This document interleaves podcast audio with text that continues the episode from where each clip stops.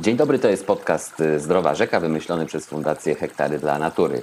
W kolejnych odcinkach nasi goście, naukowcy, eksperci i społecznicy oddani ratowaniu rzek opowiadają, jak bardzo są one ważne dla nas i co trzeba zrobić, żeby je uzdrowić.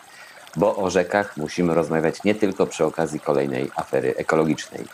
Ja nazywam się Robert Feluś, jestem dziennikarzem i mam zaszczyt i przyjemność te rozmowy dla Was poprowadzić. A dziś dopłynął do nas Roman Konieczny. Dzień dobry Romku, witam Cię serdecznie. Cześć, dzień dobry. E, teraz musisz się uzbroić w cierpliwość, bo będę e, tutaj długo czytał e, Kto zacz Roman Konieczny. Uwaga, Roman Konieczny i Państwo słuchają. Roman to inżynier budownictwa wodnego, specjalista do spraw ograniczania skutków powodzi z wykorzystaniem tzw. Tak metod nietechnicznych, projektowania lokalnych systemów ostrzeżeń, budowy lokalnych planów ograniczania skutków powodzi. Roman to wieloletni e, pracownik Instytutu Meteorologii i Gospodarki Wodnej, niezależny ekspert koalicji Ratujmy Rzeki. Jest też autorem, współautorem i inicjatorem wielu prac w tych dziedzinach, m.in. poradnika dla służb kryzysowych oraz nagrodzonych przez ministra środowiska materiałów dydaktycznych dla nauczycieli. Uczestniczył w wielu projektach międzynarodowych finansowanych przez Unię Europejską, Światową Organizację Meteorologiczną i Bank Światowy. Ukończył kilka kursów organizowanych przez, uważajcie, NATO w zakresie łagodzenia skutków powodzi. Przez wiele lat był redaktorem naczelnym kwartalnika Poradnik Ekologiczny dla Samorządów. Jest certyfikowanym trenerem, szkoleniowcem. Jak e, byłeś e, Romku redaktorem naczelnym, to sobie możemy podać ręce. Ja też bywałem redaktorem naczelnym tego i owego w życiu, więc nie dość, że mamy imiona na ro rozpoczynające, to jeszcze byliśmy naczelnymi. E, I ty jesteś certyfikowanym trenerem, szkoleniowcem, ja jestem niecertyfikowanym, ale coś tam potrafię podpowiedzieć i, okay. i, i, poprowadzić i w ogóle z ludźmi porozmawiać. E, e, o, o, wszystkim, znaczy pewnie nie o wszystkim powiedziałem, ale z większością tych rzeczy się zgadzasz, rzeczywiście uczestniczyłeś w tym wszystkim w tej długiej liście. Zacna ta lista. Tak, no, jakby to powiedzieć, czego nie widać. Mam swoje lata, więc po prostu nie jest w tym, nie ma niczego w tym dziwnego. No dobra. E, dzisiaj będziemy rozmawiali. E, chyba jeszcze nie było takiego odcinka, który by był tak bardzo skoncentrowany na, na powodziach, bo pozwolisz, że o tym dzisiaj e, głównie porozmawiamy. Aha. Jest rzeka, to i powódź się zdarza, tak? Nie powinno to nikogo dziwić, chociaż rzeczywiście są o tym wiesz najlepiej nieraz takie momenty, że a jak to rzeka wylała? Nie no, niemożliwe, że rzeka wylała. E, pewnie za chwilę o tym porozmawiamy. Czy można w ogóle zdefiniować e, powódź? Co to jest powódź? Jest, jest takie, e, takie encyklopedyczne wyjaśnienie tego terminu, tego zjawiska? A, no pewnie, znaczy jako ludzie wszystko defini próbujemy no. definiować, więc w tym przypadku jest podobnie. Znaczy, my mamy w Polsce swoją definicję powodzi, która wynika z prawa. Ona jest zdefiniowana prawnie i ta definicja mówi, że powódź to jest coś, co pochodzi z rzeki, jeziora lub morza, tak mhm. naprawdę. Mm -hmm. A, czyli bardzo ogranicza ten zakres. to, to jest definicja zawarta w prawie wodnym, natomiast no, rzeczywistość jest trochę inna jak, jak, jak prowadziłem, czy tam prowadziliśmy w zespołach mhm. różne badania w Polsce, pytając się na przykład kryzysowców lokalnych, czyli samorządowców, mhm. jakie powodzie u nich występują i podawaliśmy im taką listę, powiedzmy, złożoną z dziesięciu różnych możliwości, no to się okazało, że powódź jako wylew z rzeki jest u nich mm, średnio w całej Polsce, czyli powiedzmy tam na 800 mm, odpowiedzi, jakie żeśmy mieli, jest średnio na czwartym miejscu, prawda? Mm. Czyli nie jest to dla nich generalnie najważniejsza powódź, to znaczy najczęściej występująca. Mm. Najczęściej występują powodzie, które mm, są opadowe i to są mm, no, częściowo też rzeczne, bo, bo, bo, wypisują na pierwszym miejscu, wynika, że to są tak zwane szybkie powodzie. Często się mówi błyskawicznie, nie? czyli to są takie powodzie, które od opadu do pojawienia się powodzi mija tylko kilka godzin. Takie, jest bardzo szybki opad, bardzo szybka powódź i one są najbardziej niebezpieczne. Mhm. Czyli to są powodzie, które mogą płynąć rzeką, ale mogą płynąć też powierzchnią terenu. Mhm. Czyli to może być spływ powierzchniowy e, przy terenu, a może to być na przykład katastrofa wału. To wtedy też nie jest z rzeki, prawda? To jest też mhm, tak. błyskawicznie zdarzające się zjawisko, albo katastrofa, no to już znowu będzie w rzece, katastrofa zapory. mhm. która jest. To wszystko są powodzie błyskawiczne. Tam na drugim miejscu to zależy w jakim terenie oczywiście. Mhm. To są takie powodzie właśnie spływowe, czyli powodzie, które są błotne albo wodne, które idą po stoku. A I często są to coś, co my nazywamy powodzią gruntową, czyli no, jakby widać to w miejscach, gdzie takich bezodpływowych, czyli jakby takich mhm. obniżeniach terenu, z których nie ma wypływu wody, no to niezależnie od tego, czy to jest z przesiąków gruntowych, czy to jest po prostu woda spływa i nie ma gdzie odpływać, coś tam robi, nie? Ale trzeba pamiętać, że ta powódź jest na czwartym miejscu z rzeki dla ludzi. Mhm. Więc tych powodzi jest strasznie dużo. Na A... świecie, tak? Bo powiedziałeś jeszcze o, o powodzi y, z jeziora, którego jakby źródłem powodzi jest jezioro. Jak, jak, to, jak to wygląda? To trochę yy, myślę, że dla niektórych byłoby takie, no ale jak powódź z jeziora, no co z jeziora? No co, woda się no, wylewa z jeziora. No może i... się tak zdarzyć, no najczęściej. znaczy... no, przepraszam, ja muszę tak zapytać, tak e, jak laik, no. Przyznam się, no, wiesz co, wcale ci się nie dziwię, ponieważ ja nie mam, w Polsce nie znam takich doświadczeń wylewu mm z jeziora, aczkolwiek um, z, znaczy z takiego dużego jeziora, jak sobie wyobrażamy, natomiast z mniejszych jezior takie rzeczy się zdarzają, to znaczy -hmm. na przykład takich zamkniętych, bezodpływowych, że na przykład gwałtowne opady powodują, że takie jezioro po prostu Aha. zaczyna przybierać i gdzieś mhm. tam znajduje odpływ i wylewa. Mm, przyznam się, że musiałbym poszukać, bo, bo tego typu rzeczy nawet chyba w ostatnich latach się zdarzały, ale jak mówię, to nie dotyczyło dużych jezior, tylko jakichś takich mniejszych mhm. jeziorek na południu Polski. No a morskie to wiadomo, to no. są poważne historie często. Mhm. To, te, to też y, trochę sobie o takich rzeczach y, w kategorii powódź zapominamy, ale może, y, y może zrobić dużo y, biedy w sytuacjach, kiedy jest, kiedy jest wiatr, kiedy jest wysoka fala, tak, kiedy ono ma tak, gdzie tak. ujść do lądu, prawda? Tak, no nie mówiąc już o tsunami, nie? Tak. które, no, które jest taką typową powodzią też od strony morza. Natomiast my też w Polsce mamy doświadczenie. No, żuławy mają bardzo tak. dużo doświadczeń powodzi tak. właśnie od tej strony, ale też i Gdańsk, który był zalany kiedyś w sposób dramatyczny kompletnie. Mhm. Jakieś, już nie pamiętam, 200 lat temu. To są, to są rzeczy, które się zdarzają. Natomiast wracając jeszcze do tych powodzi, część tych powodzi może być zaskakująca. I mhm. skala też. Na przykład w Anglii się uważa, że powódź taka spływowa po powierzchni to jest połowa powodzi, jaka u nich występuje. Mhm. Czyli to jest duża skala. Pamiętam, że w Stanach Zjednoczonych w czasie tej powodzi, którą oni mieli dramatyczną w 1993 roku na Mississippi i Missouri, tak. Tak. 30% zalanych domów to były domy zalane nie przez wodę, która idzie po powierzchni. Mhm. Głównie to jest woda z kanalizacji. O kurczę, no popatrz. Czyli cofająca się woda po prostu, no tu łatwo sobie wyobrazić zabezpieczenia, nie? to znaczy zasuwy, zawory na kanalizacji, coś takiego, co by zabezpieczyło. W Polsce to też się zdarza. My w Polsce w ogóle nie analizujemy typów powodzi, więc mhm. jakby nie umiem powiedzieć, jaka jest skala, poza tym, że mogę odpowiedzieć, co opowiadali w takich badaniach ankietowych kryzysowych, prawda? Natomiast nie ma e, oficjalnego rekordu danych na ten temat instytucji, które publiczne. Taka powódź, o której powiedziałaś, taka e, nazwa ją niefachowo podziemna, to ja wiem o czym mówisz jako Krakus z osiedla e, kiedyś, znaczy mieszkającego kiedyś na osiedlu podwawelskim, który jest dla tych, co nie wiedzą, bardzo blisko Wisły, kiedy Wisła idzie wysoka, a raz na czas się jej zdarzało, nawet całkiem wysoka, no to co się dzieje w, w, piwnicach y, na tym osiedlu, no jak ktoś trzyma ziemniaki, to one pływają albo inne rzeczy po prostu. Tam, ja pamiętam, to wiesz, to rzeczywiście masz rację, na Podwawelskim, bo pamiętam 97 roku, gdzie no, mm -hmm. Krakowa nie zalało, prawda? Mm -hmm. No nie. Była to taka woda, żeby zalało, no ale jej było dużo. Było. Między wałami dużo stało to pamiętam taką dość dramatyczną historię. Jak pamiętasz, na Podwawelskim, zaraz blisko Wałów jest szkoła muzyczna dla niewidomych, tam w tej tak. części takiej e, bliziutko. No to oni mieli na przykład salę do prób w piwnicy. Czy A, mieli zalane fortepiany, które się no jakby na to nie patrzeć, źle ewakuuje. Mogły, źle się ewakuuje i one też źle prawdopodobnie zniosły kontakt z tak, wodą. tak, dokładnie tak. No, no więc to, to, od razu jak opowiadamy o tych powodziach, to widać co można by zrobić, żeby coś zabezpieczyć. No, ale to wrócimy do tego. Wrócimy. Słuchaj, e, to takie pytanie trochę, e, znaczy no właśnie może nie do wróżki, bo może ty to wiesz, może ludzie, którzy się znają na powodziach, e, a ty jesteś taką osobą, od razu mi na to odpowie, a pytanie jest takie, kiedy będzie w Polsce następna powódź tysiąclecia?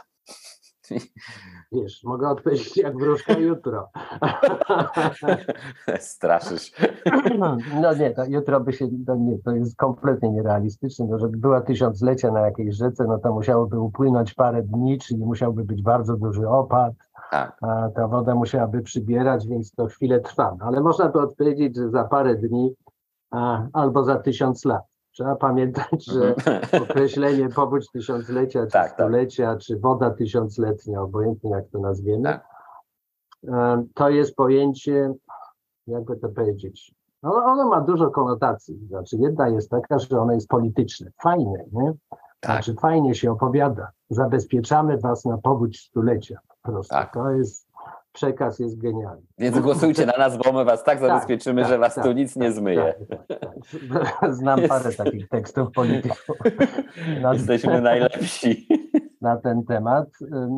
No nie będę, że tak powiem, przyganiał w jakimś sensie nam, to znaczy ludziom, którzy pracują w komunikacji, a szczególnie w dziennikarstwie, że to fajnie brzmi, prawda? Fajnie. Więc Pewno. jeśli ktoś powie, że wystąpiła powódź stulecia, no to fajnie jest to opowiedzieć, to natychmiast jest powtórzone przez wszystkie media. No to się daje Natomiast fajnie, do, do, do, tytułu się to fajnie daje, prawda? Tak, tak, tak generalnie tak, no, my, my, ludzie mediów y, lubimy, tu się przyznaję, e, raczej postraszyć niż powiedzieć, że jest coś fajnie, bo jak jest coś fajnie, to jest nieciekawie. Tak. Jak jest strasznie. Albo powiedzieć, że coś było największego, co żeśmy w ogóle Albo, o, widzieli. Nie? Tak, i to, się, i to się kliknie, proszę pana. No więc, no ale trzeba mieć z drugiej strony świadomość, że tego typu określenie to jest określenie z zakresu, które mówi o niepewności, czyli taka prawidłowa definicja mhm. powodzi stuletniej, bo nią najczęściej operujemy, to jest taka, że to jest powódź, która może wystąpić z prawdopodobieństwem 1%, znaczy, która może wystąpić lub wyższa w danym roku z prawdopodobieństwem 1%. Kompletnie nieczytelne dla laika, prawda? Mhm, mhm.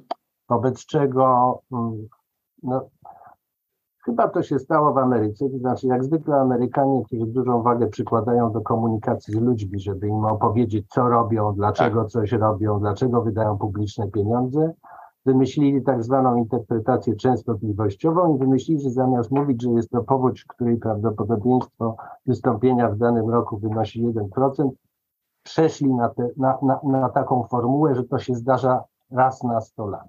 Mhm uproszczeni, ponieważ de facto prawidłowa taka częstotliwościowa interpretacja jest taka, że to się zdarza średnio raz na 100 lat, a nie raz na 100 lat. I tu mhm. jest pułapka, nie? bo dużo ludzi sądzi, że to jest raz na 100 lat. Więc, Więc jak, była, jak była ta wielka woda w 97, doliczamy sobie 100 lat y, i Ta, no w ogóle luz. Tak, no to będę coś robić. nie ma żadnego sensu, bo przecież nie, nie dożyjemy następnego. Gdzie tam? No. I rzeczywiście z badań tak wynika różnych socjologicznych, że ludzie tak trochę uważają. To znaczy, że już była taka duża, to ona się nie zdarzy. O, to dość takie odważne myślenie.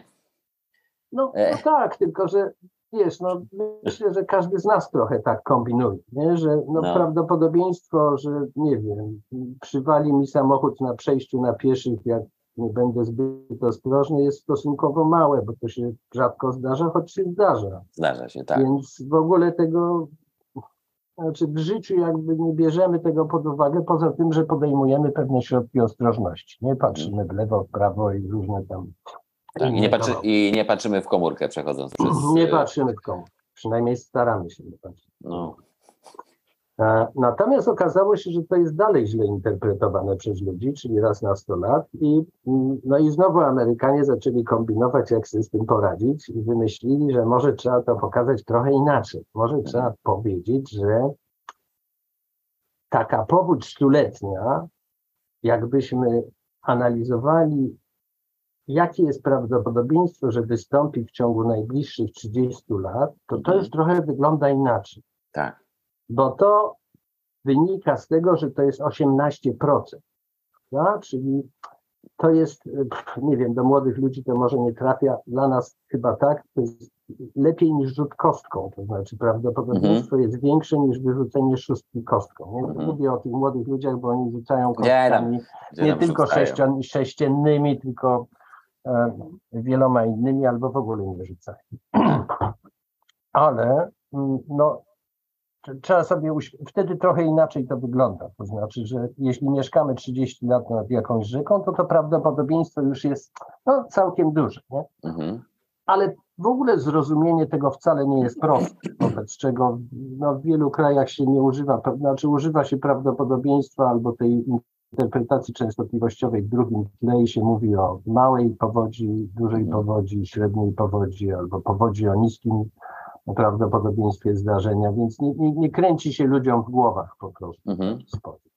A słuchaj, a Także, teraz no, no, Bo- nie wiem, rozma- dokładnie odpowiedziałem na to Tak, pytanie. znaczy ja już się, znaczy przestałem się pocieszać, że jak była w 97, to stuletnia będzie y, za- 100 lat później, to już Tak. prawdopodobnie mnie nie będzie. Znaczy tylko dodam, że na przykład w Houston były takie trzy lata, że rok po roku występowała powódź 500-letnia. O. I tego to trzeba mieć z tak zwanego tyłu głowy, żeby się Tak. tak nie, nie bardzo uspokoić. Słuchaj, rozmawiamy ko- w, w drugiej połowie grudnia. e, Jest akurat zmiana w, w pogodzie. Trochę e, nas jęzor lodowy podtrzymał, teraz e, odpuszcza. Spadło, zwłaszcza na południu, dużo śniegu.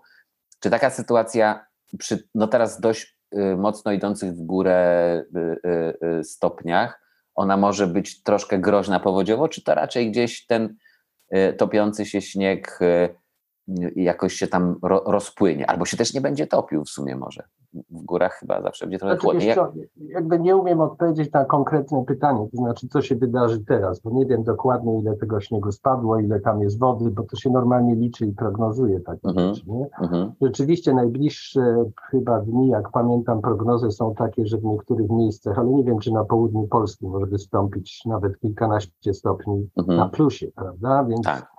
No to są zwykle na wiosnę niebezpieczne sytuacje. To znaczy bardzo gwałtowne topnienie śniegu, jeśli się nałoży jeszcze w dodatku z opadem deszczu, powodowało zawsze e, na wiosnę dosyć duże powodzie i w takim rekordzie powodzi, w takich zapisach dotyczących powodzi w Polsce, tego typu powodzie były groźne poza powodziami zatorowymi, prawda, że to no Mhm. jeszcze tej sytuacji nie mamy, to znaczy tego lodu tyle nie powstało, żebyśmy chyba mieli w Polsce. Nie, wiesz co, os- Tak, ostatnio przejeżdżałem przez któryś z warszawskich mostów i, i tak e, no coś tam ten mróz porobił, ale to jeszcze nie jest taka sytuacja, żeby musiały Mhm. lodo, lodołamacze spektakularnie wjeżdżać i Także i- nie, nie umiem odpowiedzieć, czy to cokolwiek może spowodować. Może lokalnie tak, natomiast Mhm. y, generalnie takie powodzie się, to jest przyczyna powodzi, bardzo Mhm. często Mhm. na wiosnę.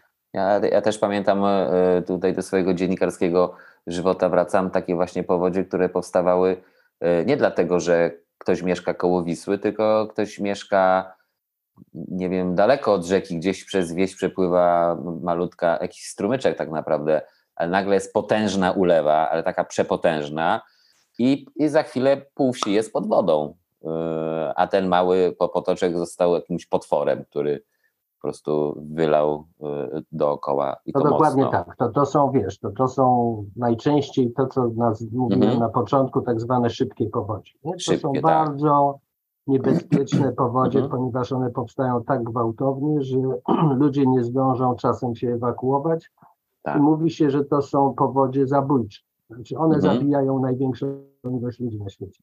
O, widzisz. A powiedz, kto, kto najwięcej traci na powodziach? Czy to jest jakoś klasyfikowane? Czy się da taką e, kategorię e, wyprowadzić? Znaczy, mm, dość to trudno powiedzieć, E, bo w sumie, jak się tak zastanowić, to obojętnie czyje to są straty, to idą z naszych pieniędzy albo bezpośrednio, albo z podatków, Mhm. prawda? No tak. Ale problem jest, problem w tym jest taki, że my nie bardzo w Polsce wiemy, kto co traci i na jakich powodziach, z tego powodu, że my w ogóle nie rejestrujemy strat powodziowych. Znaczy, O, to może się wydawać zaskakujące. Dla mnie to jest zaskakujące. nie a, a, a dla mnie, a dla mnie jakie zaskakujące, skoro ciebie to zaskakuje, to ja w ogóle tu się No właśnie, ja tu leżę i, i, i, i wierzgam jak ten żuczek. Znaczy, jak mi zadałeś pytanie, jakie występują powodzie, to ja ci odpowiedziałem wynikami ankiety, prawda, a nie Tak. jakiejś Tak. bazy danych, która gdzieś istnieje, bo nic takiego nie ma. W wielu krajach takie bazy danych się robi i y, to jest normalne, że są zarejestrowane wszystkie zdarzenia powodziowe, jakie oni uważają za powódź. Prawda?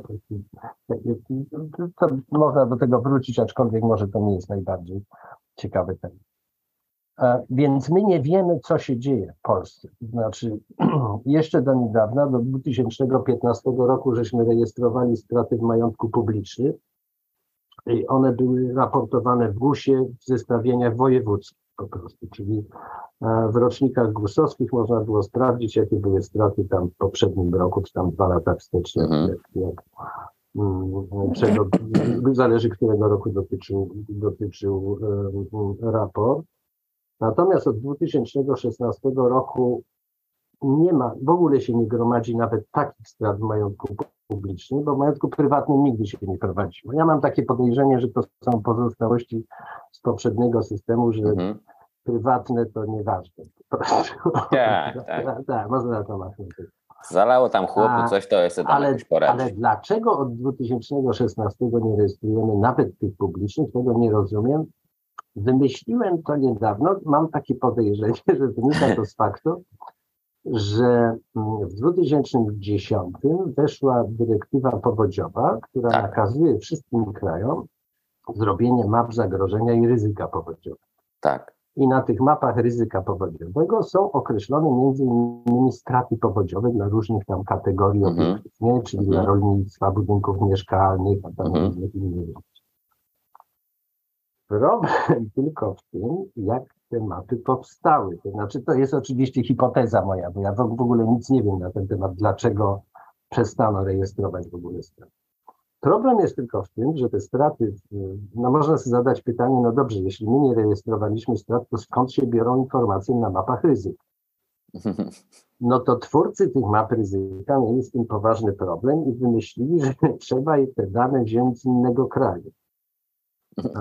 No o podobnych, y, powiedzmy, nie wiem, po, po, po, podobnych zwyczajach kulturowych, bo nie wiem jak to nazwać, podobnej strukturze, czyli wzięliśmy je od sąsiadów, czyli przepraszam, tfu, tfu, tfu, w dzisiejszych czasach od Niemców. o Jezus No Maria. właśnie. Nie, daj spokój. Ale dzięki Bogu nikt tego nie wie, bo to jest A, tylko zapisane w jakimś, w jakimś rozporządzeniu. Wzięliśmy to od Niemców, no ale że Niemcy mają jednak wyższy poziom życia, a to dotyczy na przykład ile złotych powstaje na metrze kwadratowym zalanego gruntu rolnego, Aha. jeśli woda ma ileś tam wysokości, nie? Mhm. Czyli Tak. trzeba stworzyć taką, taką zależność. E, No to jednak te straty niemieckie mogą być trochę inne, więc żeśmy przeliczyli te straty niemieckie przez różnicę w PKB obu krajów. No i to są nasze straty polskie, których korzystamy przy wszystkich analizach, żeby pokazać, że na przykład coś się opłaca, czegoś nie opłaca. Hmm. No to bez... Znaczy, nie, nie byłoby to głupie w momencie, jeśli dochodzimy do wniosku, że nie mamy swoich danych i po prostu od czegoś trzeba zacząć, ale Tak. trzeba mieć świadomość, że od tego czasu, kiedy to spostrzeżono, czyli to był 2007 rok, no trochę czasu minęło, prawda? I nie dość, Tak. że nie zbieramy więcej danych, to zbieramy ich mniej. Wobec czego, jak mi się pytasz, przepraszam, że tak długi robię wstęp, żeby ci odpowiedzieć na pytanie, kto najwięcej Proszę. traci. A, to jedyne rozsądne badanie strat było zrobione w 97. Mhm. Ono nie było, ono nawet nie jest opublikowane. To znaczy, to znaczy rząd zlecił GUS-owi takie badanie. Po prostu, jak wygląda struktura strat w 97 roku w czasie powodzi. I zostało to opublikowane w dzienniku rządowym Mhm. tylko i wyłącznie, który nie jest dostępny publicznie, wobec czego to nie jest jakiś zasób wiedzy, ale to są rzeczywiście ciekawe dane i tam na przykład z nich wynika, że o, może jeszcze powiem jedno zdanie, jeśli nie, nie skrzyczysz, że takie długie robię wstępy. Nie. E, Po, po, po cholerę jest taka struktura. Do czego ona jest przydatna? To znaczy, moim zdaniem fajnie byłoby wiedzieć, kto traci i ile w czasie takiej powodzi, żeby się zastanowić nad tym, jakie podjąć działania, żeby jakaś grupa, na przykład, która najwięcej traci, traciła w przyszłości mniej. Nie? Mhm. Jakie są przyczyny, co mogło Mhm. spowodować. No więc nie- nie zbierając tych danych, trochę się pozbawiamy takiej sytuacji. W, 2000, w 1997 roku wyszło dosyć dużo ciekawych rzeczy. To znaczy, jedna z takich najbardziej dla mnie zaskakujących była taka, że prawie 20% z tych 12,5 miliarda strat, 12,5 miliarda na pieniądze w 97 roku, Mhm. bo to trzeba przeliczyć. Tak. To pewnie teraz jest, nie wiem, 27, a może więcej miliardów po, po, po doliczeniu inflacji. Nie? 20% to są straty na obiektach, które mają nas chronić przed powodzią. To znaczy, powódź niszczy też obiekty przeciwpowodziowe, przy czym do nich zaliczano również regulacje rzek, to jest powiedzmy absurdalne, więc to jest duża wartość, nie? To jest, to Mhm. wynika z tego, że to jest jakieś 2,5 miliarda, prawda? Mhm. strat. Ale podobna kwota to są straty, mówię dlatego, że to jest zaskakujące, bo podobna wielkość to są straty mm, e, w majątku prywatnych ludzi i małych firm. Czyli około 20% tego, tej wartości, tych 12,5 miliarda, to są straty nasze, takich zwykłych Mhm. ludzi, którzy Mhm. gdzieś mieszkają, ich zalało, zniszczyło im, nie wiem, dom, zniszczyło meble, zniszczyło samochód. Ciekawe informacje też o ilości na przykład stratach, y, no właśnie w samochodach. Okazało się, że tych samochodów była zatopiona gigantyczna ilość. Ja już nie pamiętam w tej chwili wartości, ale jak człowiek się zastanowił, to to pokazywało, no bo jak się tak zastanowisz, to jedno z najłatwiejszych rzeczy, jaką można zrobić, to wsiąść do samochodu i z nim wjechać na górkę. Nie? Tak, tak. No. A, a tu się okazuje, że ci ludzie nie wiedzieli, że tak trzeba zrobić, albo, albo nie mieli ostrzeżenia, czyli po prostu te, te samochody dziesiątkami tysięcy tonęły w wodzie. Po prostu. Więc to, to jest dużo takich, wiesz, informacji, które można wyciągnąć z, takiego, z, takich, z takiej bazy danych, która została zrobiona. Oczywiście reszta to jest y, infrastruktura no, komunikacyjna, najwięcej w drogach, ale Mhm. też w jakichś obiektach publicznych. Mhm. A, i jeśli mogę jeszcze jedną ciekawą rzecz tam Mhm. żeby nawiązać, to dotyczy to na przykład obiektów dziedzictwa kulturowego, no bo trzeba mieć świadomość, że na tych terenach to są na przykład biblioteki, które zostały zniszczone, archiwa, Mhm. które zostały Mhm. zniszczone, dokumentów historycznych i różnych rzeczy, które są trzymane w piwnicach najczęściej. Tak. No i- Jest najbardziej podatne No tak. na wszystkie rzeczy, które mogą się wydarzyć. Byłem Tak. kiedyś we Francji i jeden z moich znajomych mm, poznał mnie z takim facetem, który mm, zajmuje się mm, dziedzictwem kulturowym, czyli, czyli zabytkami w jakimś Mhm. sensie, ale z taką specjalizacją ochrony ich przed katastrofami. Przyznam się, że byłem zafascynowany, przynajmniej to się, ja nie wiem, czy tak jest w całej Francji, ale tak było w Dolinie Loary, że każdy zabytek, który jest na terenach zalewowych, jest zinwentaryzowany i jest do niego zrobiona cała procedura ewakuacji lub ochrony. Po prostu. Mhm. No bo to jest tak jak z rodzinnym zdjęciem. Jak ci zaleje koszulę, no to możesz się popłakać, bo ją lubiłeś, ale kupisz sobie nową. Natomiast jak masz zdjęcie ślubne i po prostu zostało zniszczone, to masz, przepraszam, po ptokach, prawda? Po ptokach. Nie stworzysz tego. To Nie. już zginęło. To samo jest z dziedzictwem kulturowym. Jak zniszczy, nie wiem, we Florencji była powódź w latach 50., to zniszczyło ogromną ilość rzeczy, które są nieodtwarzalne no, z takiego dziedzictwa renesansowego albo czymś. Więc no tu trzeba pamiętać, że przepraszam, że zamieniłem odpowiedź na pytanie, kto najwięcej straci na to, że dobrze byłoby wiedzieć, kto traci, bo wtedy moglibyśmy podjąć jakieś rozsądne działania. No wydaje mi się to ważne. Ważne. A teraz właśnie jeszcze o świadomości mm, osób, które tracą na czymś. Y, Jeśli mieszkasz y, na parterze i twoje mieszkanie y, zostanie obrobione, bo nie było okratowane i łobuz wszedł przez balkon, to najpewniej po, takiej, po takim włamie, y, co robisz? Idziesz do jakiegoś ślusarza, panie, weź mi pan tu zamontuj kratę, żeby mnie ktoś Tak. drugi raz nie obrobił.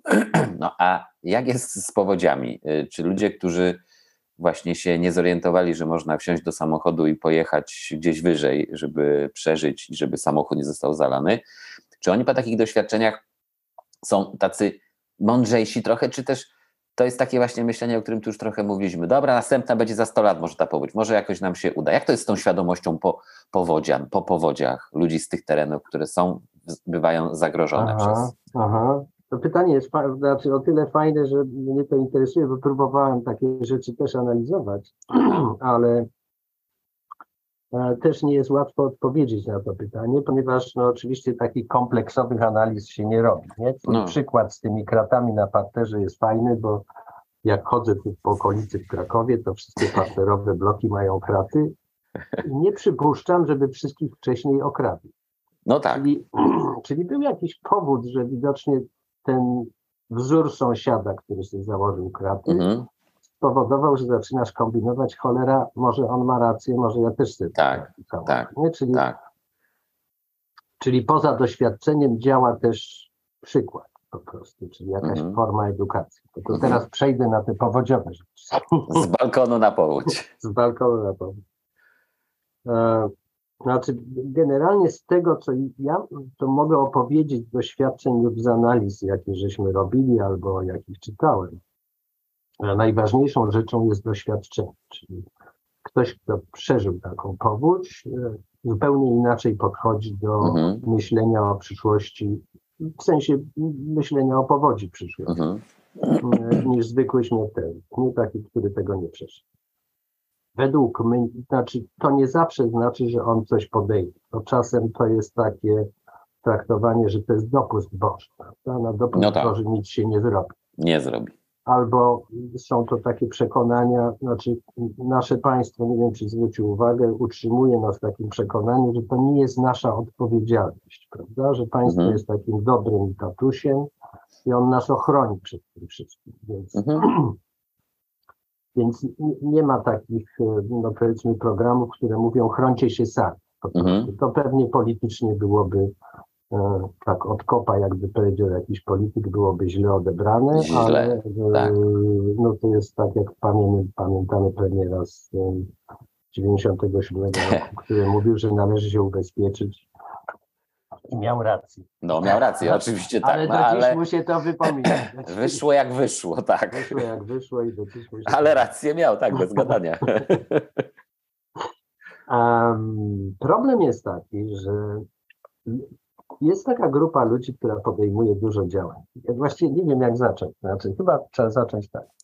Owszem, doświadczeni robią jakieś rzeczy, ale najbardziej, znaczy najczęściej wtedy, jeśli to doświadczenie się powtarza. Mhm.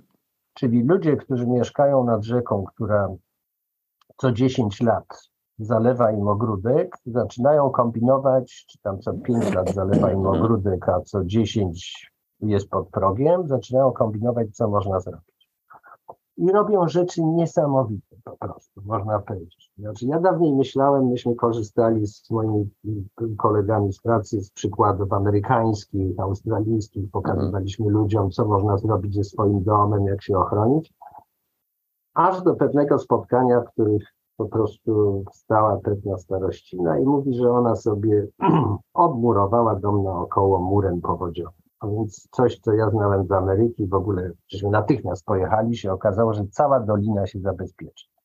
Każdy z tych gospodarzy coś robi. I robi rzeczy niesamowite. Na przykład otacza nie dom, ale gospodarstwo wałem dwumetrowym. No to już jest inwestycja, prawda? Nawet tak. jeśli robi to sam, wozi te ziemię, skądś musi ją wziąć, musi przywieźć, informować, uklepać, obsadzić trawą. Tak. Duża praca. Um, są ludzie, którzy robią zabezpieczenie. Problem polega na tym, jakie to są działania. Na przykład otoczenie murem e, całego gospodarstwa. Dosyć duża robota. W Kotlinie Kłodzkiej kiedyś żeśmy trafili na panią, się okazało stomatolog, która miała taki dom otoczony murem. Zapukaliśmy do niej i mówimy, jak jej to w ogóle przyszło do głowy. Ona mówi, no, że ją kompletnie zalało w czasie powodzi w 97, no to sobie wykombinowała. Więc Ja nieśmiało mówię, wie pani, taki mur dwumetrowy, ona jeszcze opowiada, że on ma półtora metra fundament, żeby nie przesiąkało i coś no. tam, coś. Ja mówię, wie pani, strasznie dużo pieniędzy. Ona mówi, jak pan widzi, mur jest zbudowany z kamieni. Wszystkie kamienie przyniosła mi woda do ogródka. Nie musiałam tego kupować. Miałam za darmo. No oczywiście żart, prawda? Bo No tak, tak to tak. drogo wyszło. Tak. Ale tego typu działania ludzie podejmują. Podejmują takie działania, że robią zabezpieczenia na okna do piwnicy, na drzwi wejściowe, e, montują specjalne okna, e, robią jakieś odprowadzenia wody, czyli mają kupione pompy, żeby jak Mhm. się tam mimo tych zabezpieczeń coś przesiąka, no to, no to żeby coś zrobić. Więc czy takich akcji jest dużo? Ja bym powiedział tak. Znaczy, ja mam taką teorię, że istnieje, znaczy to nie jest moja teoria, to psycholodzy to wiedzą, że istnieje wśród nas taka grupa ludzi, takich maniaków innowacji, tak bym powiedział. To Mhm. znaczy, jak się pojawia, wiesz, jakaś, nie wiem, pierwszy ekran dotykowy w komórce, to oni natychmiast to kupują. prawda? Już lecą po niego. To jest ga- gadżeciarze trochę. Gadżeciarze trochę. Ale i w, tych, w tej dziedzinie jest też tak. To znaczy jest taka grupa ludzi, która wymyśla sposoby zabezpieczenia sama, nie mając żadnego doświadczenia i co, o czym za chwilę powiem, nie mając żadnej pomocy. Prawda? Mhm. Czyli i buduje ten wał. Nie? Na pierwszy rzut oka widzisz, że ten wał jest jakiś dziwny, taki prawie pionowe ma ściany, Mhm. jako fachowiec, że tak powiem, hydrotechnik, myślę, ranowskie, przecież to nie wytrzyma naporu wody albo będzie przesiąkać, jak to chwilę będzie dłużej.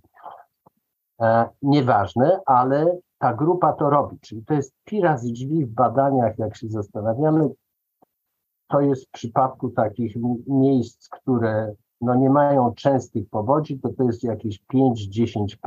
Tam, Mhm. gdzie powodzie występują często, mm, z jakichś powodów, to to dochodzi, to, to te różne działania łącznie z ubezpieczeniem się, to to jest 30%. 70% nie podejmuje działań, Mhm. można powiedzieć. I teraz w czym jest problem? Że ci ludzie to robią, ale na przykład jeden z tych facetów, co otoczył sobie gospodarzy, znaczy rodzin, bo tam Mhm. mówię o facecie, bośmy z nim rozmawiali, ale to też jest żona, która musiała się na to zgodzić, która nie brała w tym udział i tak dalej, i tak dalej.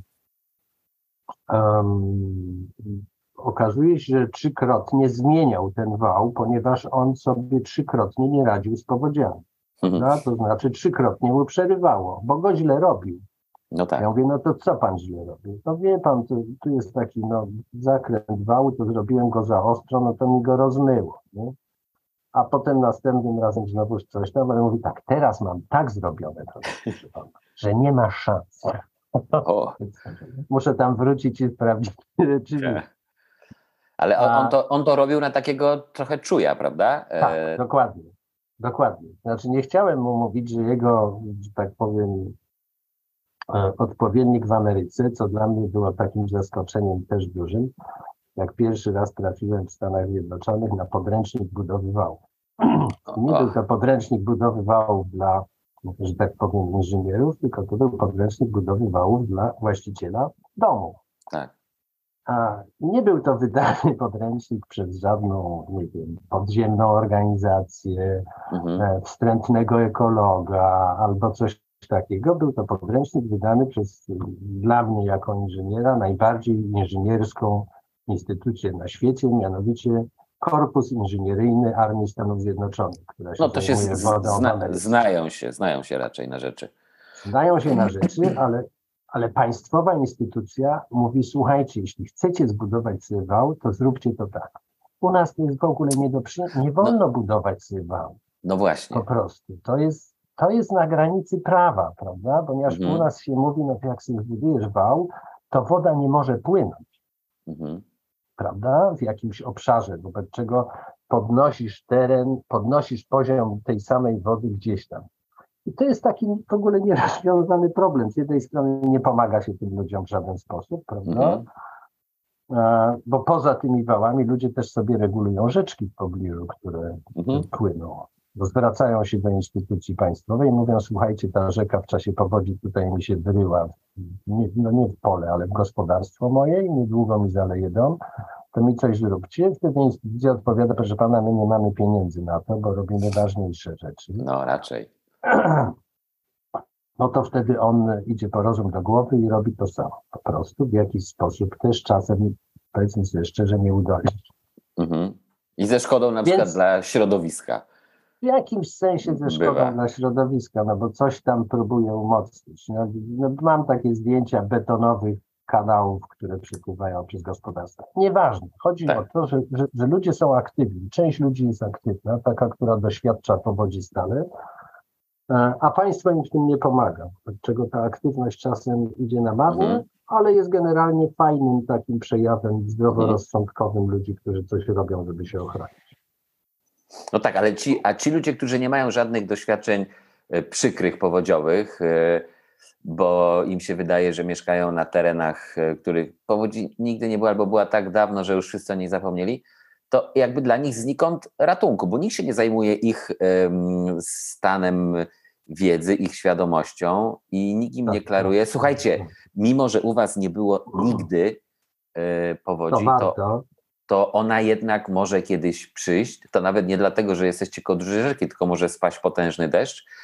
I tacy ludzie w ogóle nic, zero, jak to mówią, nem tu dom madziarom. Nic nie wiemy, co trzeba zrobić, tak? Bo ich nikt tego nie uczy.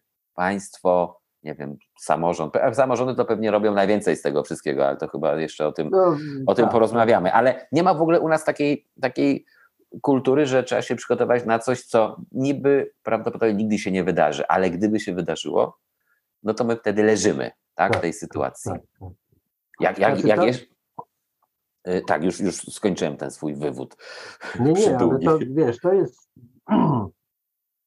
to jest ważne, ponieważ mm, to od czego zacząć? Może od tego, że przede wszystkim teraz, jak no, no powiedzmy, żyjemy w takim świecie, w którym mobilność jest rzeczą normalną? Mhm. czyli jak się robi badania, robiłem kiedyś badania w terenie takim zalewowym i zadawałem pytania, jak ludzie tam długo mieszkają, to się okazało, że 70% mieszka krócej niż 30 lat. Mhm. No to jak my rozmawiamy o takich powodziach, które mogą się zdarzyć czasem rzadziej, no to i one na przykład tam były, to oni nie mają pamięci, prawda? Mhm, Tej, takiej mhm. pamięci pokoleń tak zwanych, które wynikają z tego, że gdzieś mieszkasz, albo masz tam wujków, albo, albo coś takiego. Nie, że Tak. ktoś ci to opowiedział przy rodzinnym obiedzie, jak to strasznie było 40 lat temu, albo jakie rzeczy się wtedy działy.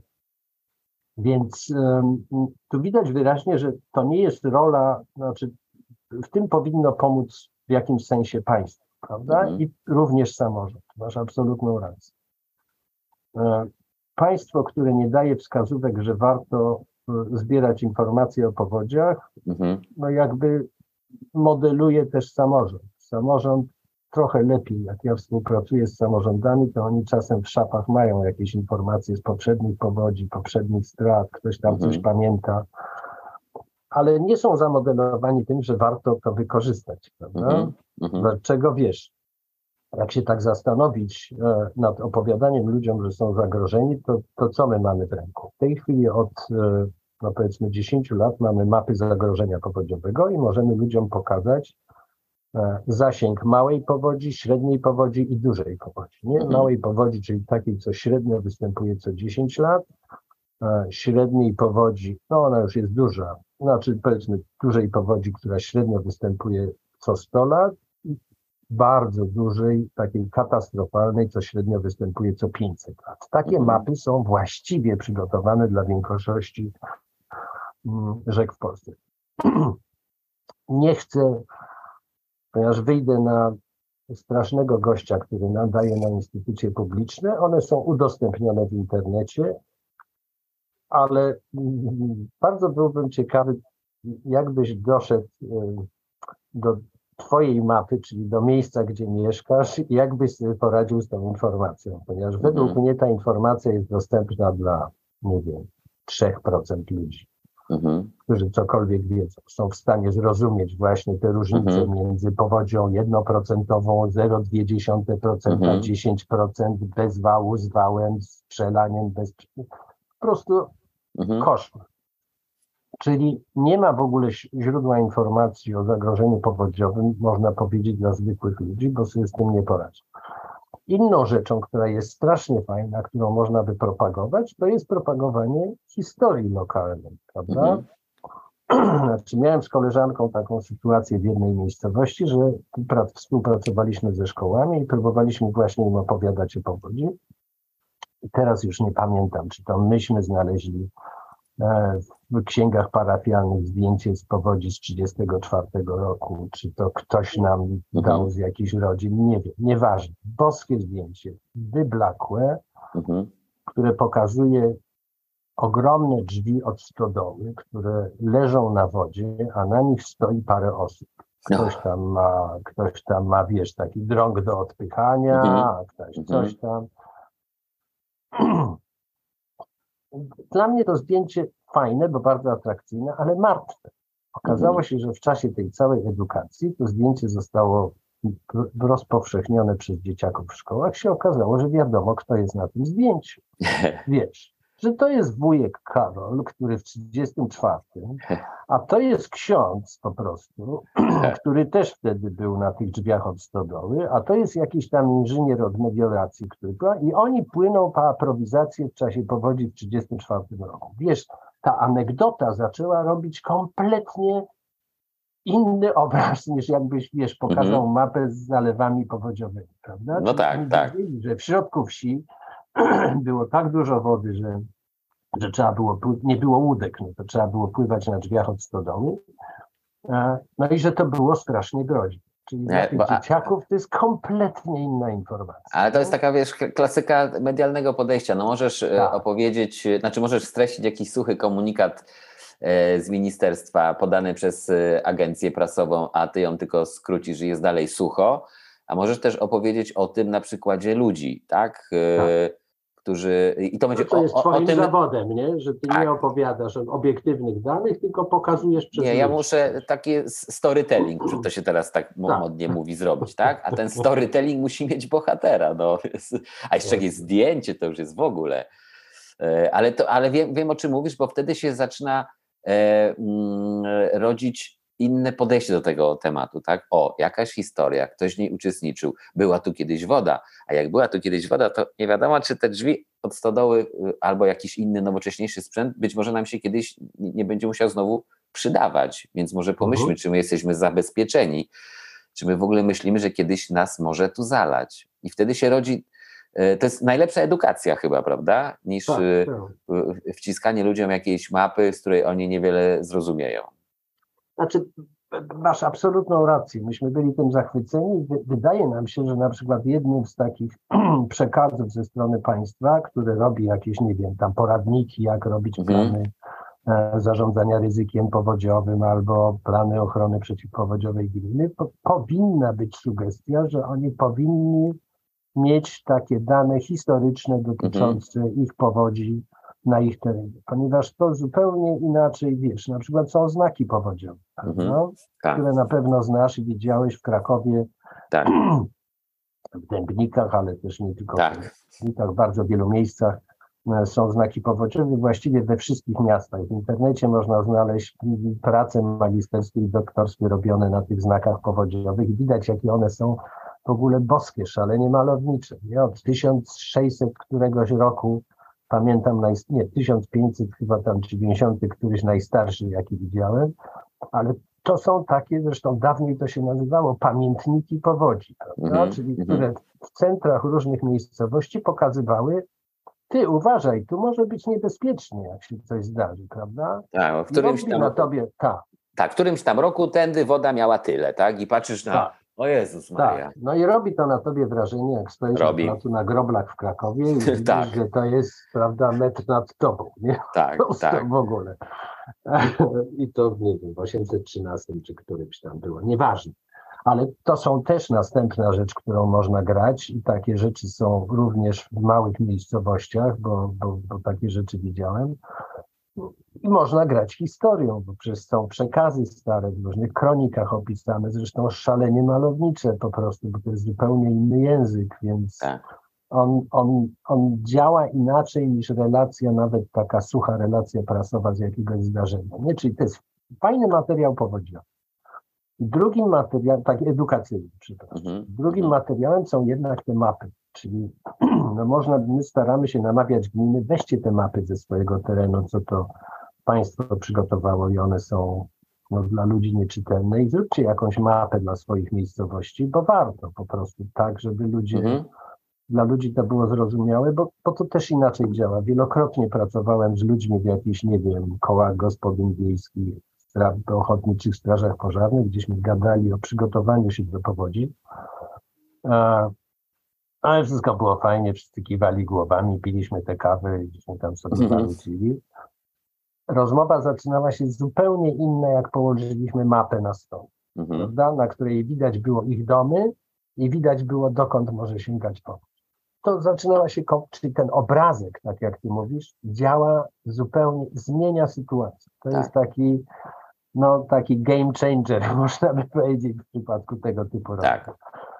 I my go nie wykorzystujemy, no to tyle chciałem powiedzieć, mimo No i, e, i a, efekt jest taki, że generalnie chyba w takim e, podejściu ludzi do tematów powodzi jest to, że jak e, jest dobry i wysoki wał, to woda nam nic nie zrobi wysoka, tak? W ogóle e, No tak. luz. Wał przeciwpowodziowy jest lekiem na całe zło i państwo, które mówi, że wały wzmacnia, buduje, podnosi, to jest w ogóle dobre państwo i my se tu siedzimy spokojnie i pijemy tę kawkę, a na, tam woda niech sobie tam płynie, ale do nas nie dopłynie. Chyba trochę tak jest, nie? Że my się tymi uspokajamy tymi y, informacjami, że o właśnie ruszyła rozbudowa wałów i jest cudownie. No, w planach na najbliższe 6 lat to jest najwięcej inwestycji dotyczy wałów. O, Ale właściwie po tym, co powiedziałeś, powinienem zacząć jako inżynier budownictwa wodnego od przeprosin po prostu, ponieważ to, że ludzie tak uważają, jak mówisz, to jest nasza wina. To znaczy, myśmy im mówili, robimy wam wał, czujcie się bezpiecznie, prawda? Żeśmy nie mówili, że to jest wał no, na jakąś tam wodę. No, jak będzie wyższa, to was zaleje jeszcze gorzej, bo może się okazać, że ta woda po wlaniu się za wał będzie wyższa niż byłaby, niż gdyby go nie było. Tam może Tak. być skomplikowane, nie będę tego tłumaczył. no ale czasem też wał się y, poddaje wodzie niższej niż on sam, tak? No to No, statystyki są nieubłagalne. To znaczy, w czasie powodzi w 2010 roku uszkodzonych wałów było chyba powyżej 700 kilometrów w Polsce. Nieprzerwanych, uszkodzonych. mhm, Dziura miała parę kilometrów, jakby się ją zsumowało z tych wszystkich Mhm. przerwań, prawda? Czego widać, że wały przy tych dużych powodziach nie bardzo wytrzymują. Myśmy z kolegami ostatnio robili taki numer, że pokazujemy ludziom mapę Polski, na której są zaznaczone obwałowane rzeki, odcinki rzek, które są obwałowane i na to nakładamy zalewy z powodzi 97, 2010, 2001. Ale wychodzi dość zaskakująca historia, bo się okazuje, że te zalewy są głównie tam, gdzie tereny są obwałowane. Co jest dosyć zaskakujące, prawda? No. Ale jest zgodne z takim, no, wracam do tej Ameryki, przepraszam, ale oni najwięcej robią od lat Mhm. w tej dziedzinie i to jest takie w sensie komunikacyjnym. Amerykanie mają takie powiedzenie, że wały są super na małe i średnie powodzie, a mhm. przy dużych dają nam czas na ucieczkę. No więc wiesz, to jest, to też jest takie powiedzenie, które daje ludziom do zrozumienia, że wał to nie jest pewne urządzenie. Mhm. Nie mówiąc o tym, co powiedziałeś sam przed chwilą, że wały też pękają, nawet jak woda ich nie przeleje. Nie? Czyli Mhm. Te statystyki są strasznie różne i to bardzo trudno się robi, nie? Ale, ale tak z, z moich analiz to wynika, że trz- 30% przerwań wałów, tylko 30% przerwań wałów to jest przelanie się wody przez koronę. Mhm. Reszta to jest, woda jest dużo niższa niż korona wałów, czyli przesiąki, e, pod Mhm. spodem, przez wał, a tam przez jakieś gryzonie, które zrobiły te, a to jakieś korzenie, które zrobiły, a to, że wał ma 150 lat, jest po prostu usypany z piasku i za długo ta woda na nim stała. No przyczyny są różne. Hmm. Tu się, tu się przepraszam, uśmiecham się no, trochę, ale no, powiedziałeś no. o gryzoniach. Sam kiedyś popełniłem tekst w 90 którymś roku. W, prawdopodobnie było to na stronach e, krakowskich e, Super Expressu o, uważaj, kreciej robocie na wale. E, a chodziło o ten odcinek pod Wawelem, zakręt, który jest szczególnie tak. narażony, prawda? Bo tam woda napiera z niewyobrażalną tak. siłą, jak jest tak. wysoka. I przecież pamiętam, pisałem o jakichś takich przewidywaniach, że gdyby tam ten wał puścił, nie daj Bóg, to ta mhm. woda i ona sobie tam płynie i ja pamiętam opisywałem, jakie części Krakowa odwiedzi, no, zaczynając od pobliskich i też znowu piwnica i ważne rzeczy, na przykład od Jagielonki, tak? która jest e, całkiem niedaleko, tak, Muzeum tak, tak. Narodowe. No dziękuję bardzo, jakby tam się coś wlało. Więc tak przepraszam za ten trend, ale pamiętam tytuł Krecia robota na wale. Nie wiem jak jest teraz, ale wtedy archiwum, że tak powiem, zbiory cenne były w piwnicy, więc no, no tak, tak, tak. Także tak to właśnie jest z tymi wałami, prawda? Że niekoniecznie najwyższa woda tak, i mo tak, może je załatwić albo osłabić. Natomiast w telewizji, jako, jak, ja, ja widziałem sam taki obrazek, że dziennikarze z drona z którejś telewizji filmowali mhm. tę wysoką wodę pomiędzy wałami, prawda? Mhm. A za, w pewnym momencie ja się patrzę, a za wałem stoi gospodarstwo w takiej odległości jakieś nie wiem, 50 metrów od i się dymi. Wiesz, zacząłem się, się okazało, że tam się grill odbywa. Jezus Normalnie. Czyli ci ludzie czują się tak pewnie, mimo że mhm. woda jest prawie do korony wału. Czyli mhm. takie przekonanie o, o, bezpieczeństwie, oczywiście ono nie jest powszechne, bo jakby spotykałem dziesiątki ludzi, których część jednak coś robi, ale mhm. może powiem o jednej rzeczy charakterystycznej. Jak ludziom się wydaje, że um, um, że pęknięcie wału to jest coś tak rzadkiego, że nie ma się co tym tak za bardzo przejmować. Mhm. Więc wyobraź sobie na zawalu, czyli terenie chronionym wałami przy dużej rzece, nowo zbudowany dom, który został wybudowany na pryzmie, na pryzmie takiej mhm. nasypanej ziemi, wiesz, półtora metra co najmniej. Mhm. No to musi być, żeby to wytrzymało dom, to to jest specjalna konstrukcja, nie? Tak. Musi to być dobrze zrobione myślę, kurczę, no ale do korony wału z tej pryzmy to jest jeszcze no, 3 metry, co najmniej. Mm -hmm. Ktoś zbudował sobie dom ewidentnie zabezpieczając się przed wodą i teraz jak się pytasz takiego gościa, to on się nie zabezpiecza przed tym, że wał pęknie. On się zabezpiecza przed wodami opadowymi, które stoją tam często na zawalu, bo nie mają jak odpłynąć w czasie mm -hmm. powodzi, wiesz ponieważ są zamknięte wszystkie przepusty wałowe, nie ma w pobliżu przepompowni, wobec czego tam jest normalna powódź spowodowana przez deszcz. Przez deszcz, tak.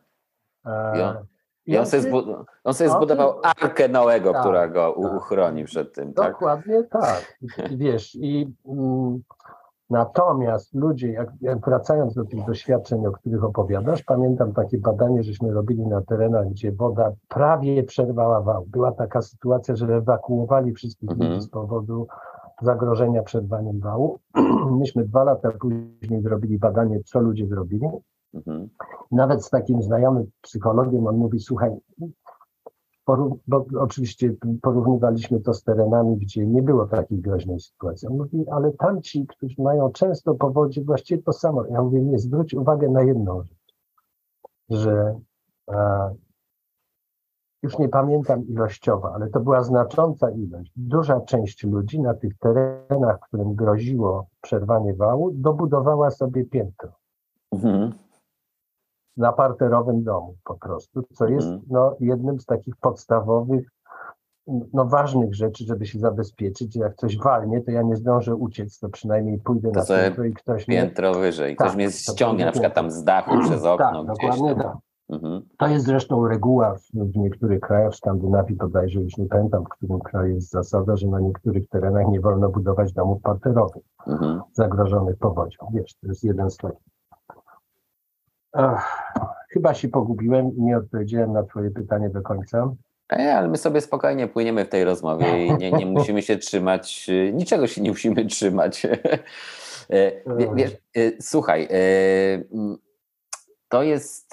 My w tym podcaście bardzo często z poprzednimi rozmówcami poruszaliśmy temat tak zwanej, nie, nie tak zwanej, renaturyzacji rzek, Aha. czyli poz, pozwalania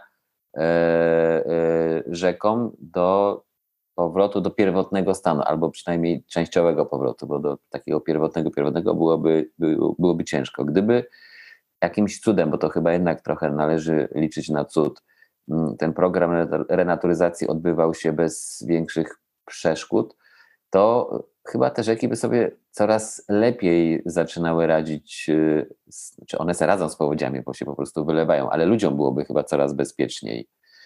Y, to jest takie trochę, y, może być, właśnie, bo my żyjemy w tym takim przeświadczeniu, jak jest wał, to jest ok, a może tak. właśnie nie, nie wał, prawda? Może inne rzeczy, o których nam w ogóle nie przyszło nawet pomyśleć. Uh mhm, -huh, może, uh mhm. -huh. może ta renaturyzacja uh -huh. to mhm. jest jakiś już nie cudowny środek i stuprocentowy, ale pomagający w całym, całym procesie walki z powodzią, chronienia się przed jej skutkami. Cudowne środki, politycy lubią cudowne środki, dlatego lubią wały i zbiorniki, bo można przy nich tak. stanąć i powiedzieć, takie żeśmy tu Państwu zrobili, prawda? Pa, państwo zobaczą, Natomiast jaki wielki państwo zbiornik. zobaczą, tak. Mhm, tak. Natomiast to, co Ty mówisz, jest szalenie nieefektowne. No, no to, tak. jest, to jest taka dziubdzianina. To znaczy, jeśli my mówimy o na przykład o naturalnej retencji, tak. to no nie da się stanąć przy naturalnej retencji i powiedzieć takie tu oto żeśmy zrobili jest za nami efektowna inwestycja. Nie? Warto jakieś motory, straszne urządzenia i coś. Tak, tak, tak. Myślę, że to jest jedna z przyczyn, która powoduje, że to się nie cieszy dużym powodzeniem. Ale zostawmy przyczyny. Masz absolutną rację, że znaczy, może zacznijmy tak.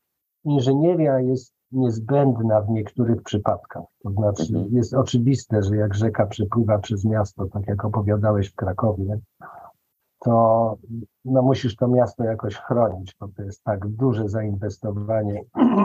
Wiadomo. Teren, że to wiadomo, że to jest ważne. Nie? Wobec czego miasta mm, to, to ma historyczne uwarunkowania nieważne, bo można by sobie zadać pytanie, że można by te wały rozstawić szerzej, wtedy nie byłoby takich problemów.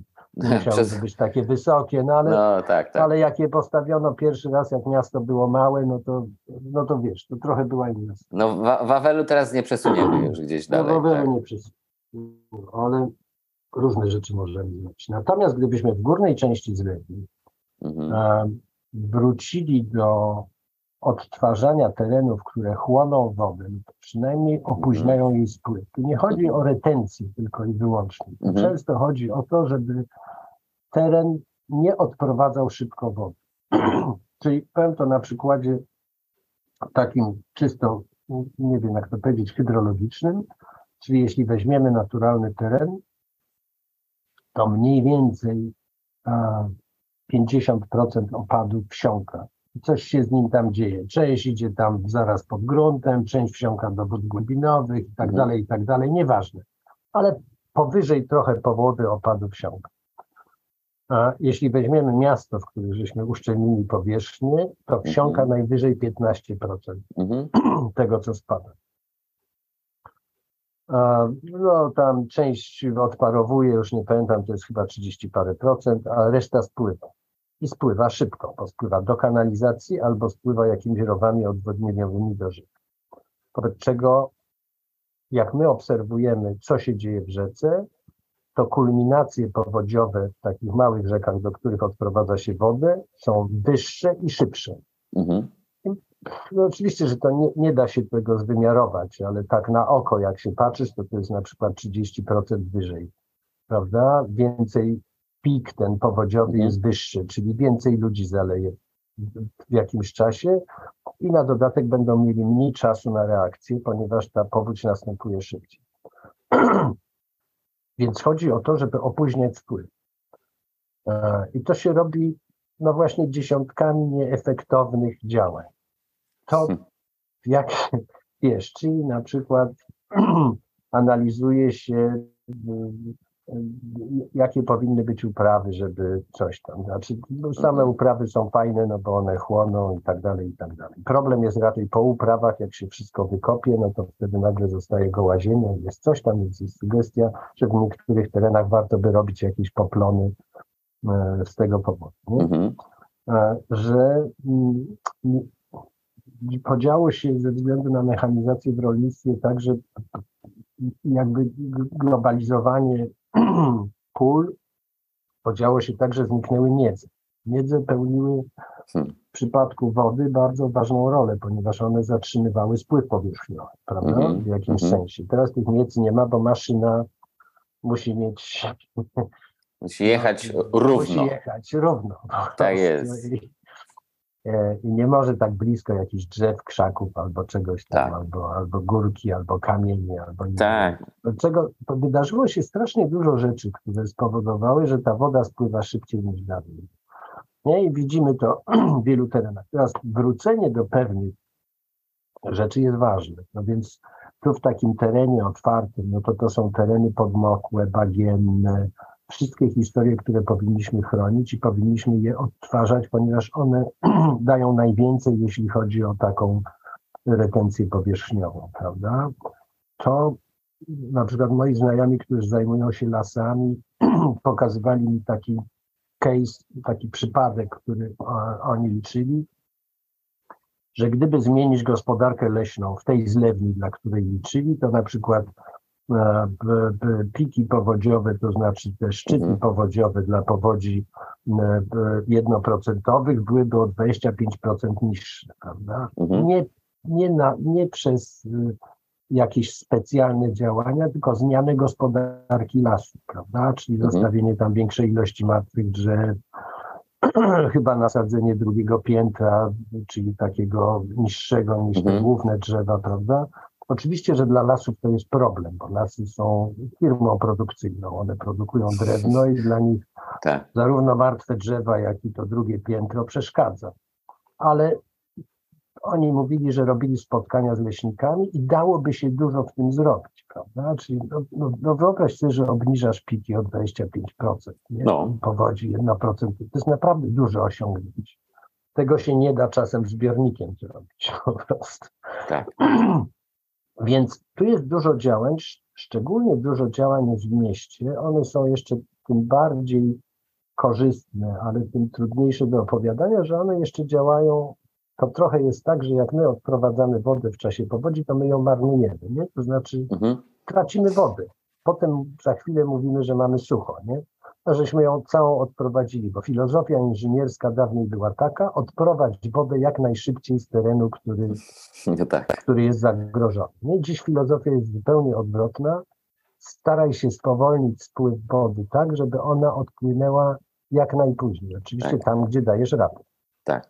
No więc w miastach dzieją się naprawdę fascynujące rzeczy, które można zrobić, jak się pojeździ po Europie, ale też jak się poczyta nawet o polskich miastach, nie? Czyli zielone dachy, odtwarzanie zielonych podwórek, e, całe historie z takimi większymi rzeczami, jak nie wiem, parki wodne, nie w sensie parków wodnych, gdzie można pływać, tylko parki, w których gromadzi tak. się woda w czasie deszczu, prawda? Chwilowo na chwilę, na kilka dni, po czym ona wsiąka. Wszystko jest tak przygotowane, żeby się nic nie stało. Gdzie robi się takie rzeczy, że się wodę z rynien odprowadza do studni chłonnych, która, mhm. które dużą część tej wody chłoną. No nie chcę tego ciągnąć w nieskończoność, ale tych działań jest naprawdę ogromnie dużo. I gdyby położyć wysiłek, to w wielu wypadkach dałoby to naprawdę duży efekt. Bo filozofia w tej chwili, w ogóle jeszcze tylko jedno zdanie. Mhm. Filozofia w ogóle jest taka, że powinniśmy najpierw popatrzeć, co nam da natura, lub też takie podejście, no wykorzystajmy naturę do tego, żeby ona załatwiła za nas problem, a jeśli się nie da, to dopiero wtedy wchodzimy z inżynierem. E, tutaj rozmawialiśmy o, o, o, takiej roli państwa, e, którego urzędnik e, najczęściej bardzo wysoki rangą chętnie stanie przy właśnie zaporze, przy, przy zbiorniku, przy jakimś wyregulowanym kawałku wybetonowanej rzeki i oto jest sukces, my żeśmy ujarzmili. E, I tyle, ale e, mam wrażenie, że po, po drugiej stronie właśnie e, mniej spektakularnych, przy mniej spektakularnych działaniach, o których powiedzieliś przed chwilą, na szczęście są samorządy i mam takie wrażenie, że tam się jednak robi dużo rzeczy, dużo więcej i dużo rzeczy takich może właśnie mało spektakularnych, ale które przynoszą bardzo dobre mm, efekty. W, ogóle to jest takim moim zdaniem dziennikarza, politologa też samorząd przy wszystkich jego tam różnych bolączkach, głównie spowodowanych ludźmi, którzy w nim działają. To jest coś najlepszego, co nam się wydarzyło po 1989 roku. Mhm. I w tej kwestii obrony przed powodziami chyba też samorząd robi. Pewnie dużo więcej niż się o tym wie, słyszy, ale realnie tak jest. Znaczy, masz absolutną rację, to znaczy, ja, ja to nazywam, że jest taki schizofreniczny układ w Polsce. To znaczy, władza, która zajmuje się powodziami albo gospodarką wodną, ona ma swoje pomysły, prawda? To jest taka tradycyjna XIX-wieczna mhm. filozofia, że ekspert wie, jak rozwiązać problem. Mhm. I nikt nie musi mu nic podpowiadać. Mhm. I z nikim tego nie musimy robić, prawda? Mhm. Wobec czego jak popatrzysz na plany zarządzania ryzykiem powodziowym, e, to 75% tego, co tam jest, to jest inżynieria. Prawda? Jeśli chodzi tak. o na przykład gospodarkę przestrzenią, która może odegrać ogromną rolę, to znaczy chociażby takich zasad, żeby pewnych rzeczy nie budować na terenach zalewowych, albo żeby je mhm. budować w określony sposób, czyli żeby były rekomendacje budowlane, to na te 1100 działań, które są w planach na najbliższe 6 lat, to jest 2%. Mhm. Po prostu. Czyli widać, że państwo w ogóle nie zauważa tego. I druga historia, znaczy drugi jakby biegun jest taki, że równolegle z tym wszystkim dzieją się aktywność różnych innych grup, prawda? Czyli, czyli to, co opowiadałem o ludziach, które, której my skali nie znamy, bo, bo to, co myśmy badali, to to są jakieś, no taki, taki zoom na jakiś malutki mhm. teren, prawda? Mhm. Czyli na jakąś małą dolinkę. I ja wiem, że właśnie przez to, od czego żeśmy zaczęli, od tych krat, że jak jeden sąsiad zbudował wał, to drugi się zaczął zastanawiać, kurde, no może on ma rację, no może on ma rację, no może coś by trzeba zrobić, nie? Czyli to taki tylko refleksja, że państwo mogłoby stworzyć program, który tworzy case, prawda? Czyli mhm. tworzy przykłady działania, żeby inni mogli się zamodelować. To znana historia, ale nieważne. Równolegle do tej aktywności zwykłych ludzi jest aktywność samorządów i ona jest Trudno mi powiedzieć dokładnie. Ja to obserwowałem bardzo na przykładzie systemu postrzegania. Bo teraz, jeśli my opowiadamy sobie o ludziach, prawda, że oni robią jakieś zamknięcia na drzwi i okna, mhm. to oni muszą wiedzieć, kiedy je założyć. Prawda? Tak. Czyli jak on śpi, no to guzik mu to da, jak ta powódź przyjdzie i nikt mu nie powie, że ona idzie. Nie? Tak. Wobec czego system ostrzegania jest kluczową historią przy takich rzeczach. Nie? Mhm. Przy tym, przy ewakuacji, przy zabezpieczaniu dobytku, no przy mnóstwie różnych Samorządy na tych ostatnich powodziach się przekonały, że ten system, który jest, który, on po prostu jest nieskuteczny. To znaczy mhm. oni, jeśli chodzi o szybkie zdarzenia, dowiadywali się po fakcie, że mhm. ma nastąpić powódź. No może to jest groteskowe, no ale on tak jest zorganizowany, bo Instytut Meteorologii jest zobowiązany do powiadamiania służb wojewódzkich i krajowych. Służby wojewódzkie powiadamiają powiatowe, powiatowe powiadamiają gminne, gminne powiadamiają sołtysów, sołtysi powiadamiają ludzi. No to jak cały ten, no, nawet jak to perfekcyjnie działa, tak. to czasem jest poptok. Tak jest. No powiedzmy sobie jeszcze. wobec czego część samorządów montuje swoje urządzenia pomiarowe, automatyczne już, mhm. nie, czyli nie łaty wodowskazowe, tylko czujniki, które mhm. zbierają dane co 10 minut, analizują te dane i jeśli są przekroczone jakieś informacje, to dzwonią do burmistrza albo do kryzysowca nie? i mhm. mówią wstawaj, coś się dzieje. Coś jest, tak. A, no i jakbyśmy tak, wiesz, po, Dzieje się to od 2000 roku, zaczęło się po powodzi w 1997. I dzisiaj jest taka sytuacja, że moim zdaniem nigdzie tego nie ma zebrane, więc nie, nie wiemy, jaka jest skala tego. To, to jest to, co ja docierałem z moimi kolegami. Ilość czujników automatycznych w posiadaniu samorządów powodziowych jest większa niż ma Instytut Meteorologii.